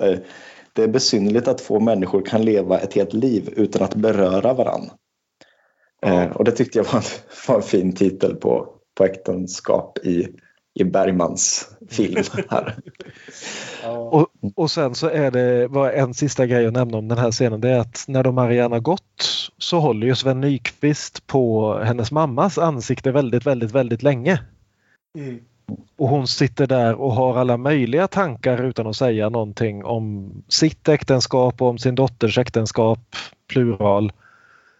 Och ser inte alls glad ut över hur hennes liv har blivit. Ja, och då efter det här så träffar vi Johan igen 7 år senare. Och vi träffar Gunnel Lindblom igen. Ja, precis. Och det blir helt klart att Johan är också omgift, men har ändå inte kunnat hålla sig trogen. åt flera håll verkar det som. För när det blev helt klart att han har haft något med Gunnel Lindblom här nu. Det var ju redan något som kändes som att det kanske var på gång i avsnitt 2 för 10 år sedan. Jättetydligt var det då. Ja. Men det är inte säkert att det faktiskt var något som hände då. Det verkar ju faktiskt inte som att något skulle ha hänt då. Men nu har det hänt. Mm. Och det är ju något av en farsscen där. Det är väldigt ny luft i det här avsnittet. Verkligen. För han gör slut på den här affären med Gunnel Lindblom nu. Och hon är det någon ny. Och börjar på ett ganska komiskt sätt spekulera vem denna nya älskarinna ska vara. Är det Lena? Mm. Det är inte Lena. Är det Lena? Alla bara antar, det är så intressant att flera människor på det här kontoret bara antar att han ligger med den här Lena. Vilket betyder att han har gett sig själv ett rykte. Som är sekreteraren, tror jag. Ja. Också. Den unga sekreteraren som hade varit lite extra klassiskt. Sådär. Precis, det ska bli lite tokroligt sådär. Vem kan det vara som han ligger och bedrar sin andra fru med nu då? För Johan är som sagt också omgift, det blev väldigt tydligt. Men någon som heter Anna kommer vi att få lära oss. Det är alltså inte Paula längre. Mm. Nej, precis. Det är viktigt att notera att Paula är ute ur bilden vid det här laget. Mm. Paula var ju aldrig inne i bilden. Vi fick ju aldrig se Paula. Vi fick inte ens se en bild på Paula. Vi fick se någon som beskrev ett kort av Paula. Mm. Det kommer in Gunnel Lindblom går ut och det kommer in en annan karaktär, en man. Jag vet inte om det här är Fredrik som vi kommer att prata i telefon med senare. Jag gissade det, men... Ja, det känns som samma typ. Ja, nej, det är Arne. Okej. Det är så. Spelad av Bertil Nordström. Ja, och här, nu hörni, gick jag in och kunde inte låta bli att leka detektiv. För denna herr Arne, som uppenbarligen har pengar, plockar upp en Expressen från, Johans skrivbord med 2 gigantiska ord som kan ses på framtiden även om ingenting annat kan ses. Göta kanal, säger jag från Göta kanal, och här, det kanske vi inte har nämnt, men jag som är medieforskare kunde ju inte låta bli att börja gräva i mina arkiv och lista ut det här. Den här filmen, eller tv-serien, spelades in mellan juli och oktober 1972 och den 18 augusti 1972 hände någonting berömt, nämligen att 15 fångar flydde från Kumla-anstalten. Vad hände som hade 2 dagar senare som hade kunnat ge den här rubriken om Göta kanal på framsidan av Expressen? Jo, nämligen att ett par av dessa rymlingar påstods ha setts på en båt längs med Göta kanal. Det var där de var. Så det här är alltså 20 augusti 1972. Vilket alltså också ger oss en fast tidpunkt för det här. Mm. Så serien börjar 1962. Deras förhållande börjar 1952. Ja, och jättebra. Vi kommer få reda på att den, kanske om det är den 6 augusti 1955 eller något liknande, så var Marianne otrogen. Precis, det är tidigt i vårt förhållande, så det skulle vara 3 år in. Allting stämmer. Mm. Precis, så hon droppar det datumet. Precis, så har det. Att 60-talet såg väldigt 70-tal ut i de 3 första avsnitten.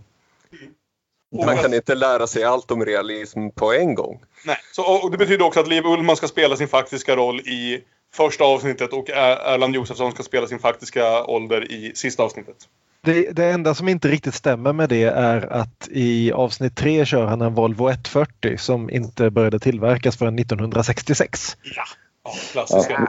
Vi kan säga det närmaste naturalism, eller realismen är väl att han kör naturalismen och jag vet inte om det är en tidigare poddavsnitt eller det här som vi hänvisar till Tjechovsk gevär, det där. Ja, men det leker jag mycket med. Det återkommer i alla fall. Så den delen tycker Bergman om, har jag förstått. Ja. Så att, men allt ska smälla av sen någon gång. Här slänger vi in ett litet frö som ska få växa i 3 avsnitt. Så.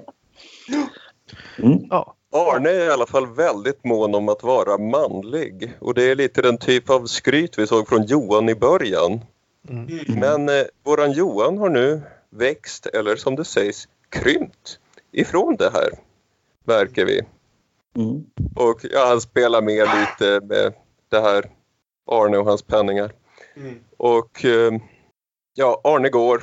Eva kommer tillbaka in. För att fortsätta farsen. Och skäller ut honom. Ganska roligt och rart. Och de är väldigt fina tillsammans. Och Eva säger det här om att du har krympt. Mm. Och varför stretar du inte emot? Varför bråkar du inte som fan? Mm. Men Johan verkar ganska tillfreds nu. Mm. Ja. Trots att han uppenbarligen har minst 2 älskarinnor från sin nya hustru. Vid sidan om sin nya hustru. Kanske därför han är tillfreds. Ja, precis. Ja. Och nu ringer då Johan på telefonen och han stämmer träff. Vem ska det vara? Det är Marianne. Och det här tycker jag också är väldigt fint när vi först får se det. För som Björn sa, vi får de avsnitten tidigare, vi får inte titta bort. Men nu, när de ses igen, vi är långt ifrån och lite spionerar på dem när de träffas.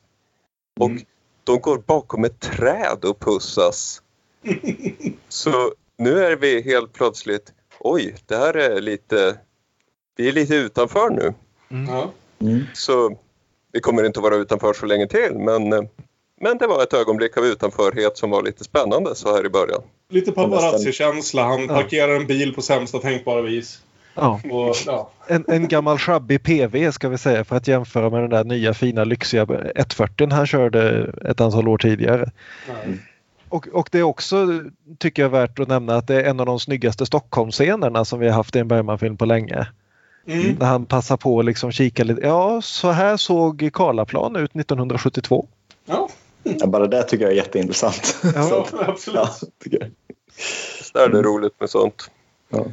Nej, och så, de är ju väldigt gulliga och lite så här barnsligt förälskade i varandra i den här scenen, att när de springer in bakom trädet, det är inte så mycket fuffens egentligen, det är ju lite sån känsla, men väldigt mycket bus skulle jag säga. Alltså, när vi sen ser dem i bilen och faktiskt får höra dem prata med varandra, känns ju nästan som första gången i hela den här jävla serien som vi ser dem båda två genuint glada samtidigt åt samma sak.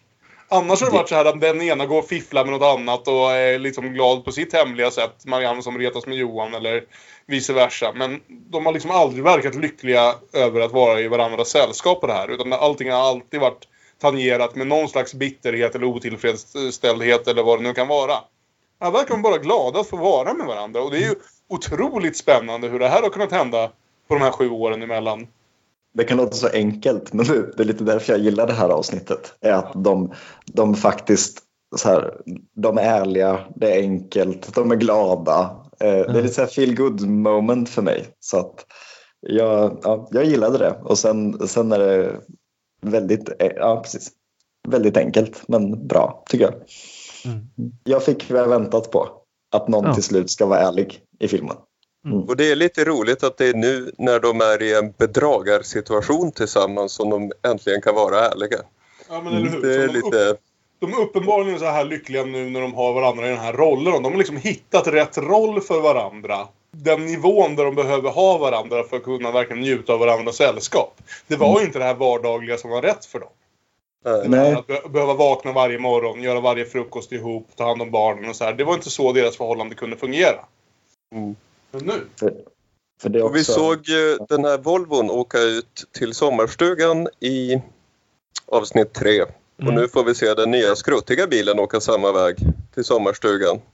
Det var fint att se den vägen igen. Ja, och de nämner det när de kommer in att nu har det gått 7 år sedan vi var här sist. Mm. Ja. Det vill säga avsnitt 3. Och precis. De har båda två gift om sig och båda deras respektive är nu utomlands. Mm. Vilket är lägligt. Och vi ska säga också att både Erland och Liv ser ju exakt likadana ut som de gjorde i första avsnittet. De har inte jobbat speciellt hårt på att liksom åldra skådespelarna här. Nej, utan som sagt, Erland ska nu spela sin faktiska ålder och Liv ska egentligen vara 10 år äldre än sin faktiska ålder. Ja. Så. Men, som sagt, ett steg i taget med realismen. Ja. Men vi får lite siffror här. De har haft... sin affär nu i nästan 1 år. Mm. Efter att hon raggade upp honom på en teater som i Den allvarsamma leken.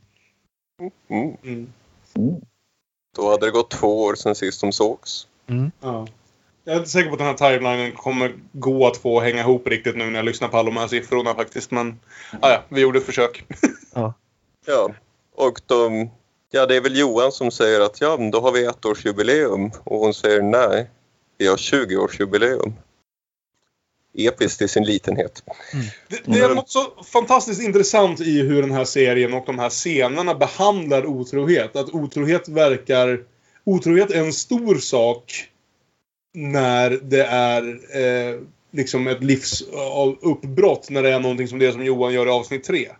Men otrohet av det här slaget, att ha någonting liksom lite på sidan om som man vet är mer av lite skoj snarare än liksom att bedra någon, så verkar det vara så otroligt accepterat av alla människor vi ser i det här avsnittet. Mm. Precis. Ja. Jag tycker det är också det som gör, jag tycker det gör det här så intressant, hela serien. Att de behandlar det här, och de har egentligen metoder för att hantera det redan, förutom att de går och ljuger för varandra rakt upp och ner. Annars skulle det här, med det undantaget, hade det här varit bara en så här 6 avsnitt av någon form av så här fri kärlek-serie. Liksom. Ja, men folk ligger runt lite så där och man berättar så här, igår hängde jag hos Paula liksom. Men sen har de lagt på den här yttre omständigheten av totalt tabu och press, och ingen får diskutera med sin egen partner om vad de vill eller inte. Vilket resulterar till exempel i att Johan har 2 barn han inte velat ha. Vilket är en extrem form av så här normativt giftermål. Att, ja, men du kanske inte ville skaffa barn. Nej, men varför gjorde vi det då? Så, ja. Men nu är barnen vuxna, så nu spelar det fan ingen roll. Precis, och då är han lycklig liksom, med Marianne. Ja. Så. Och nu kan de vara de 2 är lika otrogna båda 2. De tar lika mycket risk, och då är de lyckliga tillsammans på något sätt. Ja. Mm. Det är fantastiskt i liksom under vilka konstiga omständigheter som de här 2 äntligen verkar kunna vara lyckliga tillsammans. Ja. Däremot så blir det förflutna lite för nära påträngande, framförallt för Johan, som inte har varit i den här sommarstugan på länge. Så de bestämmer sig för att byta lokal. Mm. Ja, och här får vi ytterligare komedi. För nu ringer han till Fredrik, en polare. Är det Fredrik som Marianne pratar med i slutet av avsnitt 3, där hon får lära sig att alla redan visste om Paula och blir så jävla knäckt? Jag tror det kanske kan vara det. Mm. Vi får lite locker room talk mellan dessa manly män. Verkligen så. Vem är hon, den här ung? Ja, lite i yngsta laget tycker jag faktiskt. Men det är ju någonting som har hänt här med Johan. Hans hävdelsebehov som manlig man är nu någonting han driver med. Och säg nu inget till Birgit. Fruntimmer förstår inte sånt här. Och Marianne står där och skrattar. Ja, det här är ju scenen som man har sett på affischer när de försökt sälja filmen som romantisk komedi med idylliskt kärlekspar. Det får vara en väldigt, väldigt kort klippning. Ja, eller hur? Mm. Ja, men bara se avsnitt 6 helt enkelt. Ja. Och klippa bort saknad om att de är otrogna. Ja. Mm. Och han tar ju upp återigen det här med just storlek och så vidare när de väl kommer till den här andra sommarstugan och har ett ganska gulligt gemensamt fnitterutbrott över hur ostädad den är. Tydligen var Fredrik senast där på kräftskiva och liksom bara morgonen efter bara låste dörren och åkte därifrån utan att städa upp efter sig. För ligga på åror och en cykel inkastade typ. Precis. Och Marianne säger det här att du var alltid så spänd förut, och han svarar att jag har nog slutat försvara mig, jag har funnit mina rätta proportioner. Ja, det tycker jag var väldigt fint. Tycker jag på något sätt förklarar det här. Och vid det här laget så märker jag ju vilken annorlunda inställning jag har till Johan. Om vi jämför med liksom avsnitt 1, 2 och 3. Jag såg det här i honom redan från början. Ja. Vad fint. Jag gjorde kanske inte riktigt det, men det blir tydligt nu i efterhand att det liksom någonstans... Att det är väldigt stiliga karaktärsutvecklingar. Liksom.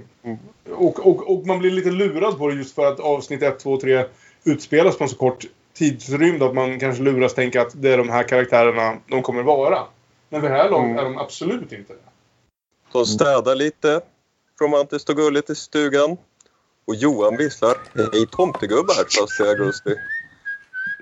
Och kanske kan scener ur ett äktenskap summeras med orden: en liten tid vi leva här med mycket möda och stort besvär. Ja. Så älskvärt löjligt är det. Vad är glad för? Låt oss lustiga vara. Jag tror det är budskapet vi ska ta med oss. Mm. Jag tror att det måste sammanfatta alltihop bara. Ja, mm. Fint. Mm. Vi får mer om den borgerliga arvsynden Johan pratar om. Ja, det här om att han har blivit så liten. Du som hade så stora förväntningar, säger Marianne. Och han, nej, det hade jag inte. Det var min familj som hade stora förväntningar, inte jag.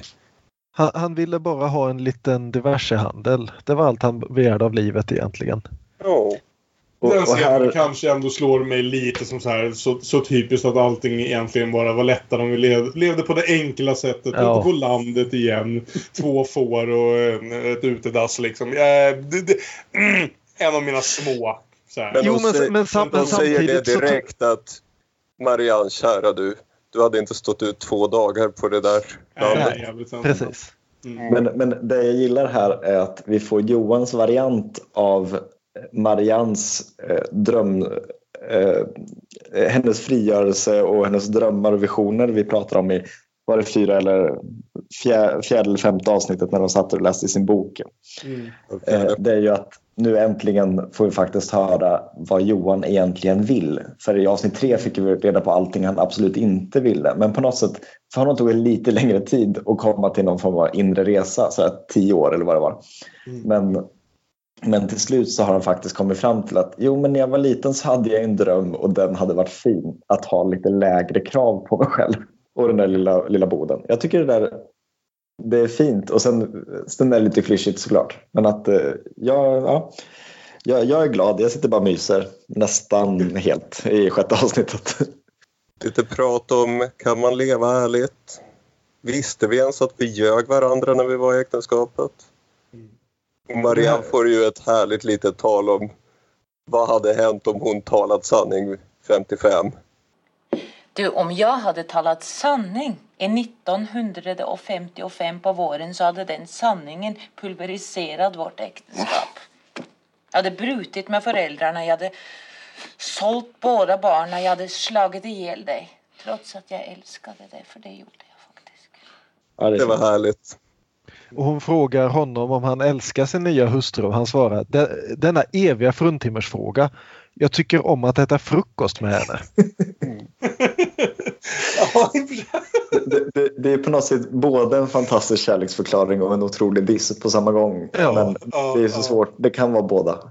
Ja, men om vi försöker ta lite mer liksom helhetsbilden här. Hur känner vi just i och med det som faktiskt har gått tidigare? Framförallt kanske händelsen i slutet av avsnitt 5. Känns det här abrupt eller liksom svårt att svälja för någon av er? Jag vet, Björn var väl den som var inne lite på det och jag hade lite sådana känslor. Ja, jag tycker att vi har blivit liksom bestulna på. Problemet är att du kan egentligen, det är scener ur ett äktenskap det här. Du kan egentligen inte ha ett avsnitt som är liksom var och en av dem för sig, därför att hela serien bygger på att det är Liv och Erland i ett rum tillsammans som har debatter. Mm. Mm. Så avsnitt 5b, om vi tänker åt ett sånt, hade behövt vara liksom några nedslag i deras respektive liv fram till den här punkten. Eller fram till punkten för ett år sedan när de träffas igen på teatern. Och liksom gå igenom det. Och jag tycker att vi får tillräckligt mycket här för att liksom bena ut ungefär vilken sorts person de har blivit under tiden. Men jag tycker också att det känns... Ja, det är något lite som saknas för att komma dit liksom. Det känns när vi liksom har tvingats leva med dem genom allt det här och så har vi hoppat över hela den svåra biten. Det är liksom step 1 collect underpants, step 3 profit. Ja. Förra gången jag såg den kände jag mer av det. Den här gången så accepterade jag att vi har haft en borgerliga arvsynden. Nu är det dags för den borgerliga nåden. Jag är nöjd med det någonstans ändå. Jag kunde svälja det, men det, ja, jag vet inte. Någon bara, som sagt, att ha nämnt det vid något tillfälle här nu. De blir ju lite lätt osams. De blir aldrig så osams som de har varit tidigare. Men de börjar definitivt smågräla lite om saker och ting. Ja. Och bara någon slags påminnelse om det som har hänt förut. Någon förklaring från Liv om hur hon kom förbi just det här liksom. Ja, jag hade kunnat tycka att det hade varit Om man ska klippa bara i deras scener så slutar det med en brutal misshandel och nästa står de och fnittrar bakom ett träd. Så ja.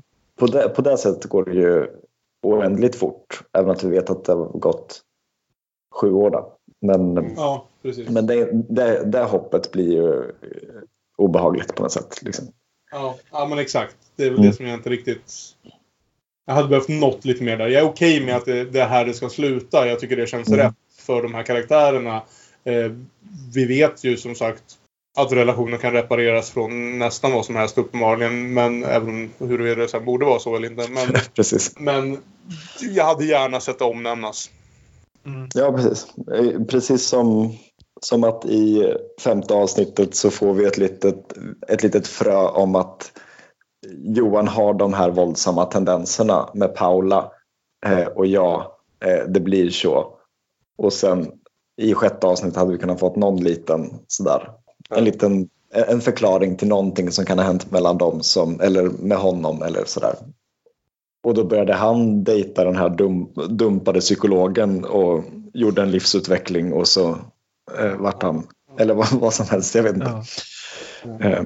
Nej, för samtidigt kan jag tycka liksom att liksom sättet vi har sett Johan gå ner i botten och träffa den hårt där i slutet på säsong 5, eller avsnitt 5. Så jag tycker det finns tillräckligt mycket i de liksom uppenbara självlögner han tutar i sig där för att förklara hur han har hittat vägen ut ur det. Mm. Och även att hennes liksom något självgoda liksom så här fantastiskt är mitt liv nu i avsnitt 5. Att det faktiskt har lett in i någon faktisk frigörelse här. Mm. Men som sagt samtidigt, jag kan dra strecket därifrån och dit. Jag tycker bara det känns lite plötsligt och jag tycker att jag hade velat se mer. Ja. Jo, men vi får Johans själsliga utveckling i den här affärsscenen på kontoret, men det är också allt vi får. Att den ska ju snabbt sammanfatta allting som har hänt och att nu är han på en ny plats. Han sitter där och på något sätt accepterande över tillvaron istället för att han bara är djupt ner i mörkret. Men ja, det går fort. En sak har han lite svårt att acceptera även nu när Marianne går på om vilken fantastisk älskare hennes nya man är. Då blir han lite sur. På 20 år har han fått en orgasm så han är numera helt besviken. Eller efter 20 år. Ja, det är en härlig liten...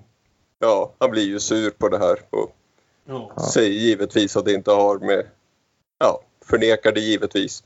Tror jag bryr mig om dina orgasmer med den förbannade blodtryckaren. Men den härliga reversal från en trop också, nämligen att den klassiska bilden av det här är ju att gifta kvinnor som har det bra känslomässigt går utanför äktenskapet för att få sina sexuella behov uppfyllda. Mm. Och här är precis tvärtom.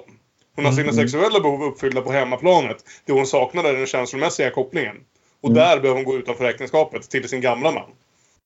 Johan fortsatte det där att jag är full av beundran för din kompletta frigörelse. Det är nästan imponerande. Jag tycker ta mig fan att du borde skriva en roman. Jag lovar att du kommer att bli applåderad av kvinnosaksprästinnorna. Och med tanke på allt vi vet om Ingmar så är det ju lite lämpligt hur han markerar det pinsamma i att det är han som berättar denna historia om kvinnlig frigörelse. Vilket jag tycker... Ja.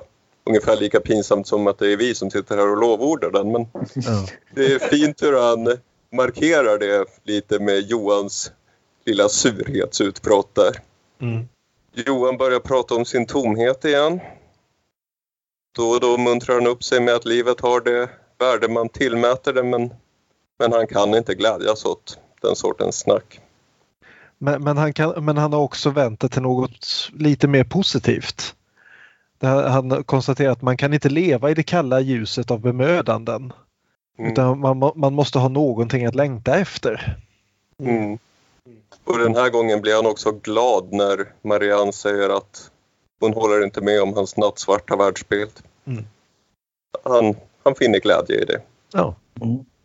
Så de går och lägger sig bredvid varandra och somnar. Och Marianne har i vissa tidigare Bergman-filmer så brukar vi faktiskt få se dessa mardrömssekvenser. Eller ja, i och för sig, senast redan i En passion. Men nu har vi ju en mardrömssekvens här, om en som berättas snarare än visas. Ja. Det är till att börja med en väldigt, väldigt snygg scen där när hon vaknar och verkligen är i flera minuter efteråt enormt stissig och... Mm. Liksom bara vankar av och han försöker lugna ner henne. Hon går och gömmer sig i hörnet av rummet och bara håller om sig själv. Ja. För det känns som att hon är någon slags blandning av ett så här vuxet panikångestanfall och ett så här nattskräcksanfall som små barn har. Precis. Ja, det är lite läskigt. Men väldigt bra filmat. Eller så. Det gör hela lite oklart vart hon är någonstans. Tänker jag. Om hon är där. Och han håller henne och lyssnar faktiskt på henne. Mm. Bara för att man är frigjord betyder ju inte det att man blir glad. Nej. Och hon frågar, tror du vi missat någonting viktigt? Ibland sörjer jag att jag aldrig älskat någon människa. Jag tror heller inte att någon människa älskat mig. Mm. Och Johan svarar att han tycker att han älskar henne på sitt ofullkomliga och ganska själviska sätt. Och ibland tror han att hon älskar honom på sitt bråkiga sätt. Mm. Och här får vi ju lite svaret på de problem Marianne lyfte i första avsnittet på problemen med Paulus definition av den fullkomliga kärleken. Mm. Så här får vi nu hur de älskar varandra på ett jordiskt och ofullkomligt sätt. Precis, ett extremt komplicerat, krångligt jävla sätt. För det är det som är så fantastiskt fint här, att det här är seriens sista scen och de verkar aldrig mer tillsammans, mer lyckliga över att vara med varandra, över att aldrig behöva varandra mer än just här, och att det är liksom i samspel med varandra. De är nöjda över att vara på den här punkten tillsammans med varandra, och det är under de här extremt komplicerade och operfekta formerna. De sitter här mitt i natten i ett mörkt hus någonstans i världen. Mm. Ja. Och vi har också en riktigt fin replik alldeles i början av det där som du följde upp där sen, Aron, nämligen att hon frågar honom, tror du att det är för sent? Och han svarar att ja, men sånt får man bara tänka, inte säga. Vilket är dels liksom uppföljning på Bergmans eviga tjat om varför sa du det där? Jag hade varit lyckligare om jag inte hade vetat det. Där han erkänner att vi vet att båda att det kanske är det, men vi låter bli att säga det så helt enkelt. Men också att här så plötsligt så använder han ironi istället för sarkasm. Det finns en värme i det där svaret som inte fanns i några av hans sarkasmer i de 5 första avsnitten, där han hela tiden, varje gång hon försökte vara allvarlig, så kapade han ner henne. Och här istället så ger han henne en känslomässig utväg ur det där. Jo, förra gången jag såg Scener ur ett äktenskap så var jag mer fast i grymheten, och det var nog därför som sista avsnittet klingade lite falskt, men nu har jag varit värme hela vägen. Och kanske därför accepterar jag det lättare. Ja, nej, jag gillar att hon slutar här. Jag tycker det här 6:e avsnittet snubblar lite här och där längs med vägen. Jag älskar vart det slutar. Jag tycker det är ett av Bergmans starkaste slut. Viskning och rop hade en av hans absolut starkaste slutscener. Och vi är tillbaka här. Att just det viktiga i att hitta rätt punkt och sluta. Och att jag tror han har blivit faktiskt bättre på det. För vi får ett underbart ofullkomligt slut. När de har sagt det här fina så säger Marianne, nu ska vi sitta här hela natten. Och Johan svarar, nej det ska vi verkligen inte. Mitt ena ben har somnat och vänsterarmen har nästan gått ur led. Så, jag älskar det. Jag älskar det så mycket. Jag med. För det är också det är en sammanfattning av att av allt. Nu har vi haft så mycket konflikter, men också så här, nu är vi gamla nog och bara gå och lägga oss. Vi kan tjafsa imorgon om vi vill, eller reda ut det här. Ja. Mycket möda och stort besvär. En liten tid vi lever här. Jag kan säga så här nu, för det för oss till slutet av dessa 6 scener ur ett äktenskap, att vi har mycket spännande kvar framför oss i Dämon-podden, men jag är otroligt nyfiken på att få se om Sarband nu, efter alla dessa diskussioner om scener ur ett äktenskap. Men det kommer ju vara vårt sista avsnitt när vi väl kommer fram dit om 30 år och typ 20 filmer till eller någonting sånt, vad vi nu har kvar, 15 i alla fall. En fråga till dess. Hur kan Johan där helt plötsligt ha Börje Ahlstedt som en son? Något jag ser fram emot att få reda på. Ja, det kanske var så att lika lite som han höll koll på när Volvon skapades i Scener ur ett äktenskap, så höll han inte riktigt koll på lite större detaljer. Lite skripta problematik. Ja, precis. Någon kanske blev en transperson av döttrarna. Hon blev Börje Ahlstedt. Paula kanske blev gravid. Det har vi inte sagt. Ja, att hon inte blev det. Massa andra, nej, det är sant. Jag misstänker väl nästan att det är något sånt. Vi tar det när vi kommer till Saravand om sådär en 15 avsnitt och 30 år. Det för oss fram till slutet av dessa 6 långa scener ur ett äktenskap. Det har varit fantastiskt intressant. Finns det någon som liksom vill sammanfatta lite grann? Jonas, vad tyckte du om allt det här nu då? Vad har det givit dig? Du som kom lite ny in i hela vår Bergman-upplevelse. Jo, men jag tänkte, det första jag lärde mig var ju att det här är inte riktigt Bergman, för det här är realistiskt. Så att av er då, när jag tänkte så här, ja men det här verkar vara mycket så här diskbänksrealism rakt in i kaklet. Men jag förstår att det här inte riktigt är representativt för alla hans andra produktioner. Jag vill säga att stannar här. Han försöker nog göra lite mer sånt här ett tag under 70-talet. Jag tror det var här han intresserade sig för det. Jag minns Höstsonaten som en film som kanske ligger lite i linje med tonen här. Men dit kommer vi också först om några veckor.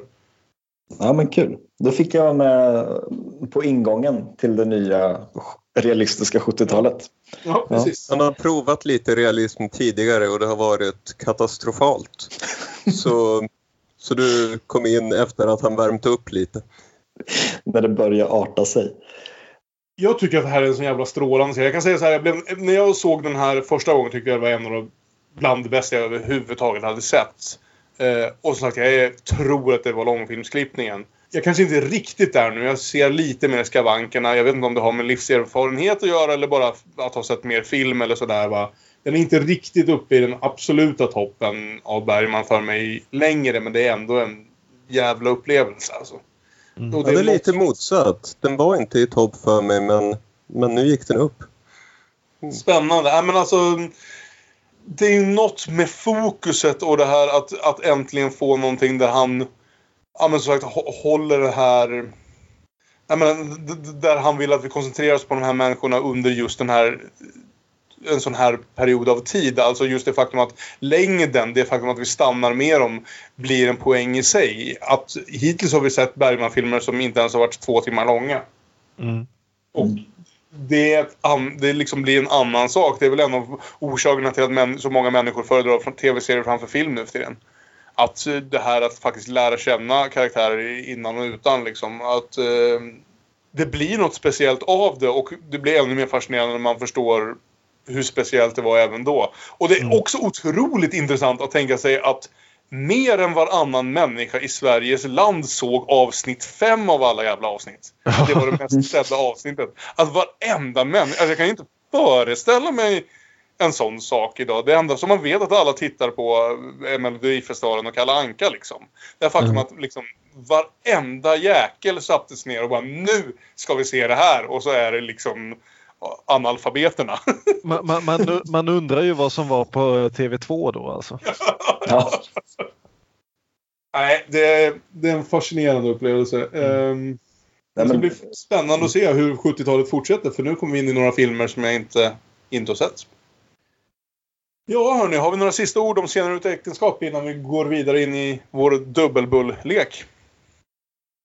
Jag tycker vi gjorde ett bra jobb. Ja. Och jag ska säga det även nu när vi spelar in, att Jonas, du är varmt välkommen tillbaka för att diskutera Saraband med oss framåt nyår någon gång.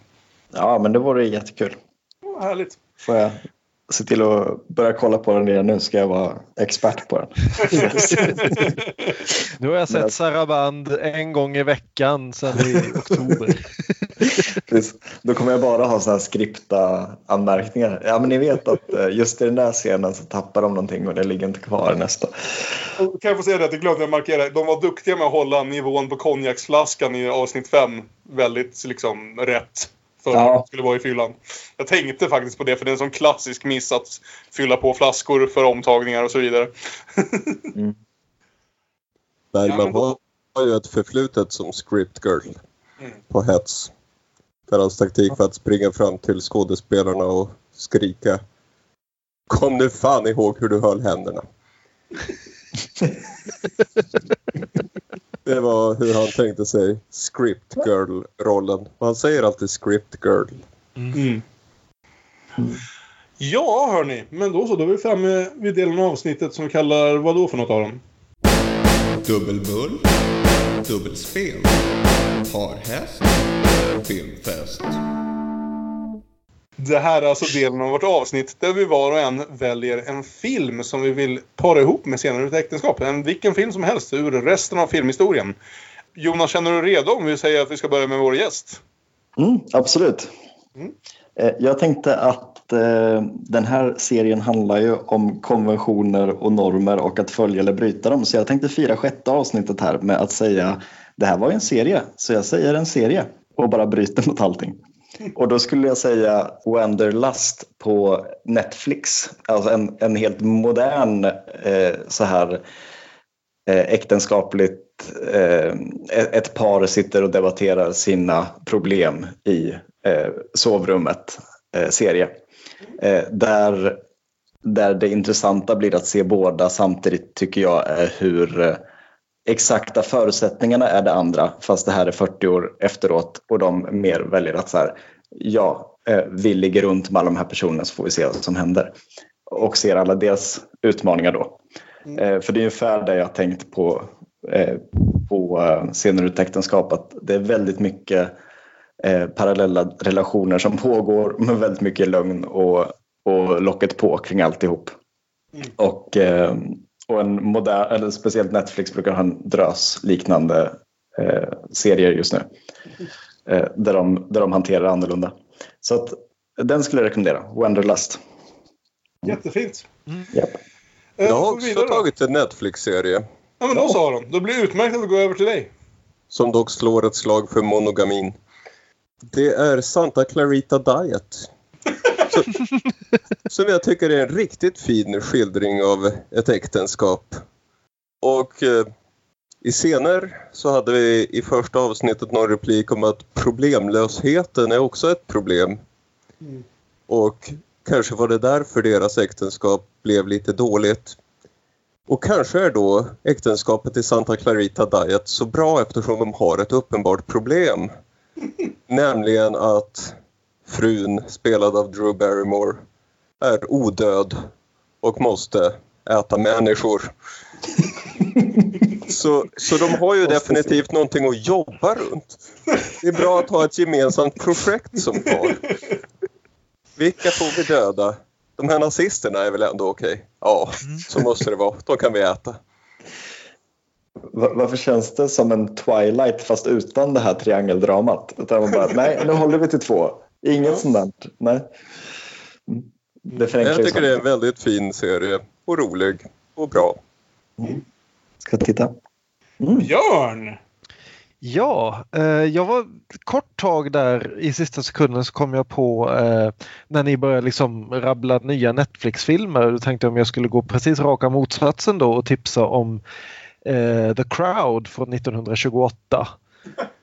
Som ju också är ett skilsmässodrama som slutar med att de finner någon sorts lycka i att släppa sina pretensioner. Men jag gör inte det. Även om den är väldigt bra, man ska se den också. Utan mitt tips är ju då den som jag, när den kom ut, döpte till Scener ur ett äktenskap 2 Snowroller. Nämligen då Ruben Östlunds Turist. Som väl är... Den har något av det som jag tycker ändå att Scener ur ett äktenskap saknar, nämligen den här svarta humorn som jag tycker att den kunde ha levat lite mera på. Men också att den liksom flyttar fram den här historien ändå 35 år.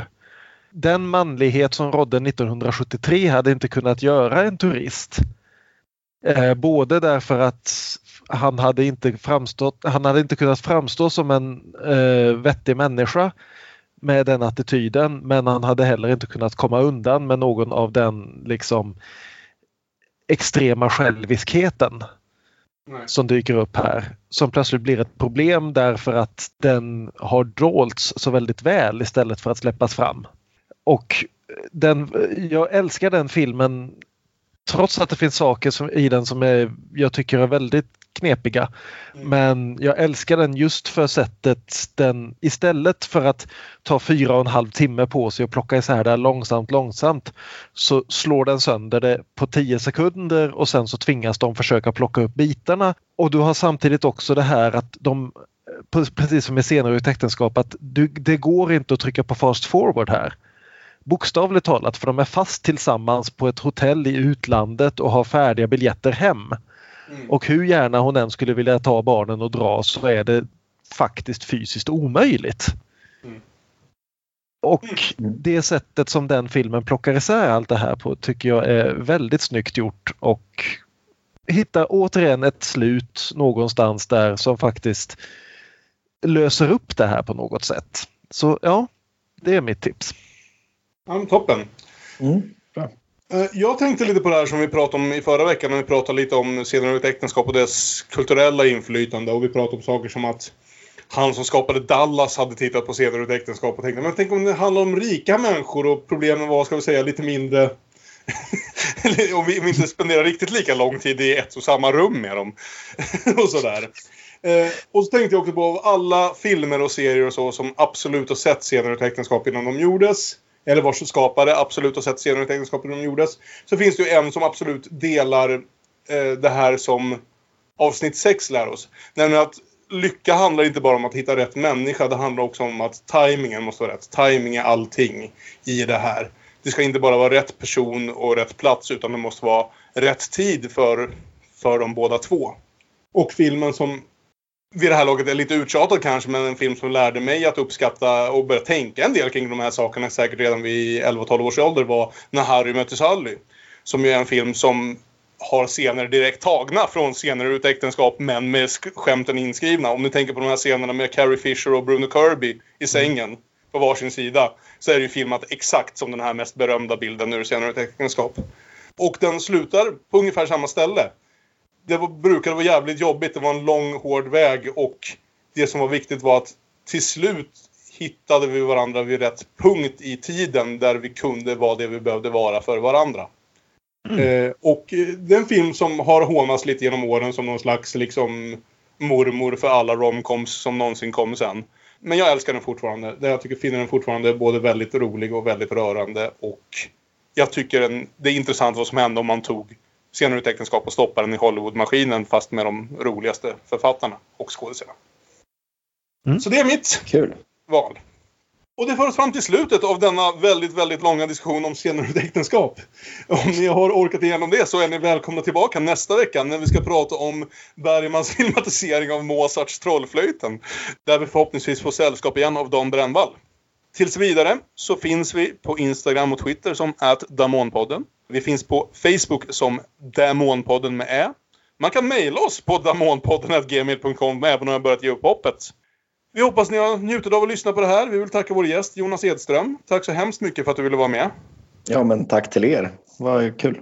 Mm. Och så Aron, blir det väl en andra version av samma låt även denna vecka? Det stämmer. Det ska bli spännande att höra hur du har gjort om den. Ha det så bra tills vidare, så hoppas jag att vi hörs igen nästa vecka. Hej då! Hej då! Hej då! Hej då!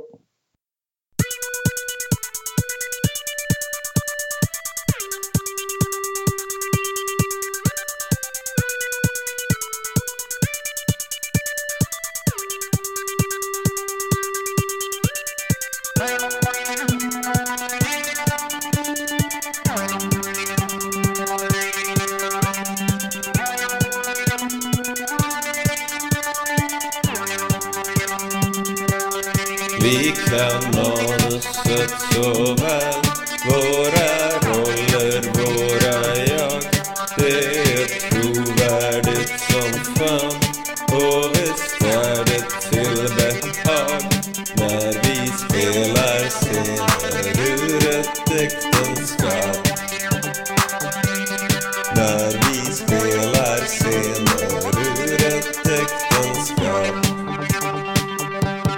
du kan manuset så väl.